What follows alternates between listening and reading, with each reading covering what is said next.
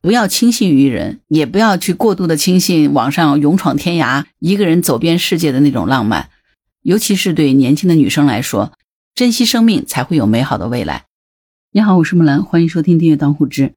可能很多人之前都听过这样一个恐怖的传说哈，很多年以前有一对新婚的夫妇去泰国度蜜月，结果妻子在一个商场试衣间里试衣服的时候突然间离奇消失了。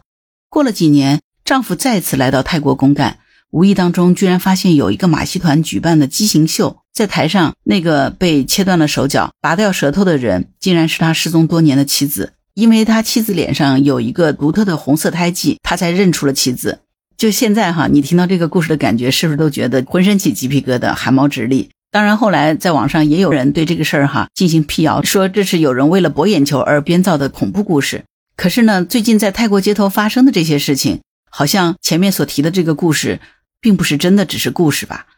这两天的新闻里头我们都可以看到哈 ,十一 月中旬以来，泰国警方针对跨国犯罪进行严打，在重点搜查曼谷商业区的时候，竟然发现了数名中国乞丐的身影。其中有一个女乞丐的手指被截掉，脸上全部被毁容，看上去像是硫酸烧伤的。虽然她的容貌已经毁了，但是看得出她的年龄已经超过了三十岁。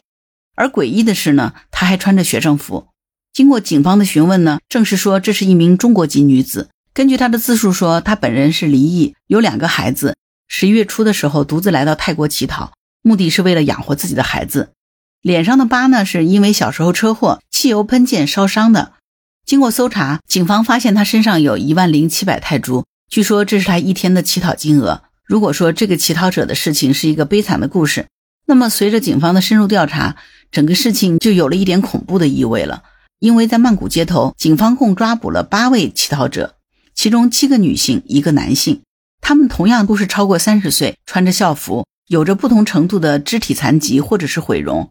而这几名乞讨者的账户每个月的流水都在两百万泰铢左右，相当于是人民币四十多万。他们声称自己无处可去，可是呢，身上都有着酒店的房卡。而且最诡异的是，他们的说辞几乎都是一个版本。就在这个时候呢，更离谱的事情也发生了。一位自称是中文翻译的女子，开着豪车，穿着体面，画着精致的妆容，带着这些乞讨者的护照来到警察局要求保释。而在被泰国警方明确拒绝之后呢，这个女子还试图贿赂警方，表示愿意给警察每人一万泰铢的放人费用。为什么这个中国女翻译会有所有人的护照，而这些乞丐为什么又不敢说实话呢？基于各种疑点，泰国警方断然拒绝了这名女子的要求。种种疑点呢，都指向了一个事实，就是这些乞丐其实是被人控制着的，而控制他们的人可能并不是这个女翻译，而是另有其人。这背后可能是一个可怕的组织，他们把这些人贩卖、施暴、弄残以后去乞讨。一个人因为贫穷去乞讨，这本身其实不是特别大的问题，但是明显的这几个被抓捕的乞讨者，他们是被强迫乞讨，也可以说他们可能就是被人口贩卖。泰国的法律规定是不允许乞讨的，在泰国乞讨是违法的。面对这个情况呢，泰国警方表示要追查到底。多年以来呢，泰国在东南亚一直是作为人口贩卖的来源、过境国和目的国存在的。根据国际人口贩卖报告显示呢，泰国近几年一直是列在咱们国家二级观察员的名单上。事实上，在泰国这个旅游国家的歌舞升平的背后，黑暗和罪恶并不少见。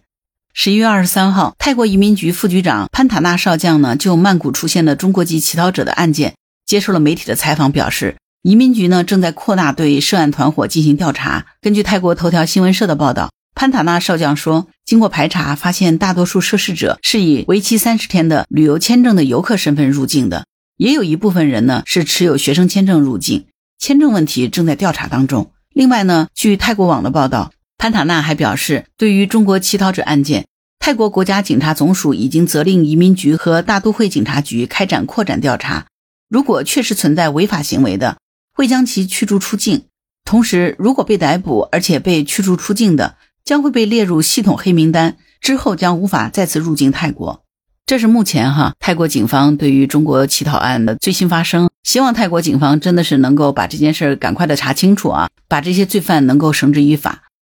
在国内的社交媒体上，其实我们经常能够看到很多寻人帖子，都是说在入境泰国以后失联的案例，其中也有不乏不声不响的独自前往泰国的案例，而很多的寻人启事呢，最终都没有了下文。目前呢，缅北因为战争以及咱们国家的通缉令，不少滞留在缅北以及被骗到或者是卖到缅北的人都陆续的被遣返回国了，而那些丢在泰国的人却好像没有什么动静。到底有多少中国人滞留在了泰国，目前呢也没有具体的数据。希望泰国警方能够借助这六名中国祈祷者把这件事深挖下去，到底是不是幼师受伤，还是被泼了硫酸，到底是不是针对中国人的人口贩卖，这都需要有一个明确的答案，希望这个答案能够早一点被公布于众。当然啊，也要在这里再次提醒哈，现在这个社会真的是鱼龙混杂的，在幸福美好繁荣和平的表面，在这个世界上真的是有一些人，他们没有什么是非黑白，一切都是为了钱，为了钱他们什么都做得出来，哪怕是残害人命。只能希望我们每个人都要提高警惕，不要轻信于人，也不要去过度的轻信网上勇闯天涯一个人走遍世界的那种浪漫，尤其是对年轻的女生来说，更加不要被网上所宣传的那种所谓的浪漫所蒙骗，珍惜生命才会有美好的未来。好了，关于本期话题你有什么想法，欢迎在评论区留言。如果你喜欢木兰的节目，欢迎订阅点赞转发当户知，谢谢您的支持。当然，如果你喜欢木兰，也可以加入木兰之家听友会，请到那个人人都能发布朋友圈的绿色平台，输入木兰的全拼下划线七八九就可以找到我了。好啦，今天就到这儿，我是木兰，拜拜。